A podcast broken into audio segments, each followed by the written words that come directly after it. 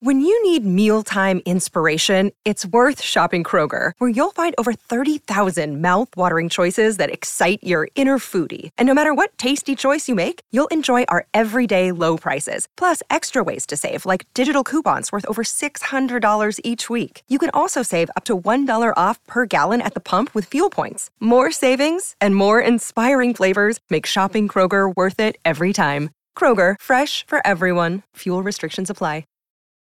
This episode is brought to you by Reese's Peanut Butter Cups. In breaking news, leading scientists worldwide are conducting experiments to determine if Reese's Peanut Butter Cups are the perfect combination of peanut butter and chocolate.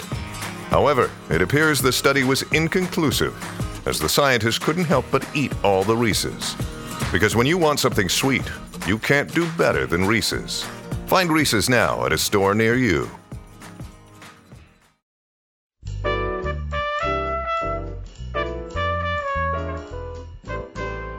This is Behind the Mic with AudioFile Magazine.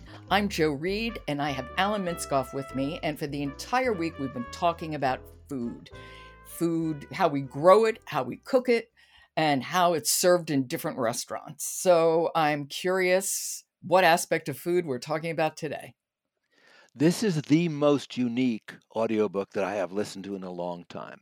It is by a Canadian Chinese filmmaker. I think it's Cheuk Kwan uh, and it's read by Brian Nishii. And I must just say, Brian Nishii is simply brilliant in narrating this. It's globetrotting. There's lots of Chinese mentioned because the subject is he is finding Chinese restaurants and restaurateurs around the world.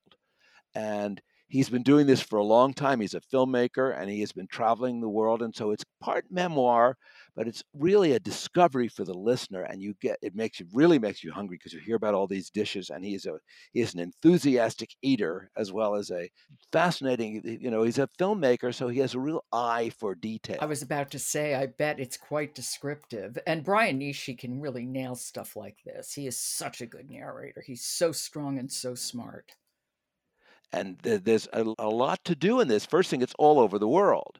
There are stops, and these, and these are just a few Brazil, Mumbai, the Caribbean, Israel, and it begins in Saskatchewan. And uh, the Saskatchewan piece is hmm. really hmm. fun, very well done. Of course, he's a Canadian, he's a Chinese Canadian, he's an, and he's an activist for Asian Canadian people, as well as a you know a filmmaker and a f- person fascinated with food and the title refers is a com it's kind of like how chinese people say how are you? It's a common greeting when you meet somebody. Have you eaten yet? Mm-hmm. and of course the stories are about the dishes but really about the people.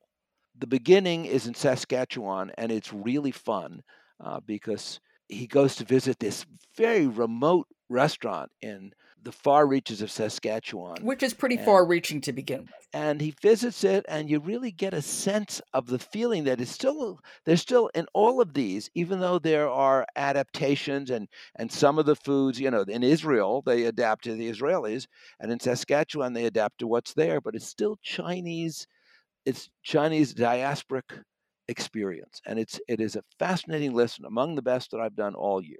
Okay. Should we hear some? Let's do it. Okay. This is Have You Eaten Yet? Stories from Chinese Restaurants Around the World by Cheuk Kwan, read by Brian Nishii. A sign advertising Noisy Jim's homemade apple pie was posted on the far wall. Jim was convivial as he refilled coffee and chatted up his customers, very much the proud owner of the Chinese cafe. Well, not quite. When Jim retired seven years earlier, he sold his business to Ruby Lee and Ken Chan, an immigrant couple from Jim's village in Hoi Ping County. But he continued to show up every morning at 6 to serve coffee to his loyal customers, just as he had since 1959. Well, Brian Nishii just leads you right into this, doesn't he? You will feel like you're sitting at a, at a table in a restaurant with chopsticks in your hand and a, you know, a tangy dish in front of you and uh, and listening to people from whatever part of the world and yet the the the thread is Chinese cuisine and how it adapts and how adaptable it is. Yeah, it's like you're eavesdropping on a great conversation. Absolutely. Yeah, I love it. Okay. That's Have You Eaten Yet? Stories from Chinese Restaurants Around the World by Cheuk Kwan, read by Brian Nishii. Alan, this week has gone by way too fast. I'm going to have to go out and get some Chinese food for dinner. I I don't even know what I want to eat. well, thank you, and I will talk to you next month. And I'm really looking forward to what you're going to be bringing to our table next month. Well, thank you. Behind the Mic is supported by Brilliance Publishing, who recently released The Survivalists, a sharp, funny novel by Kashana Cauley. Behind the Mic is produced by Jessica Lockhart. Robin Whitten, Michelle Cobb, Emily Connolly, Alan Minskoff, and Kendra Winchester are our contributors.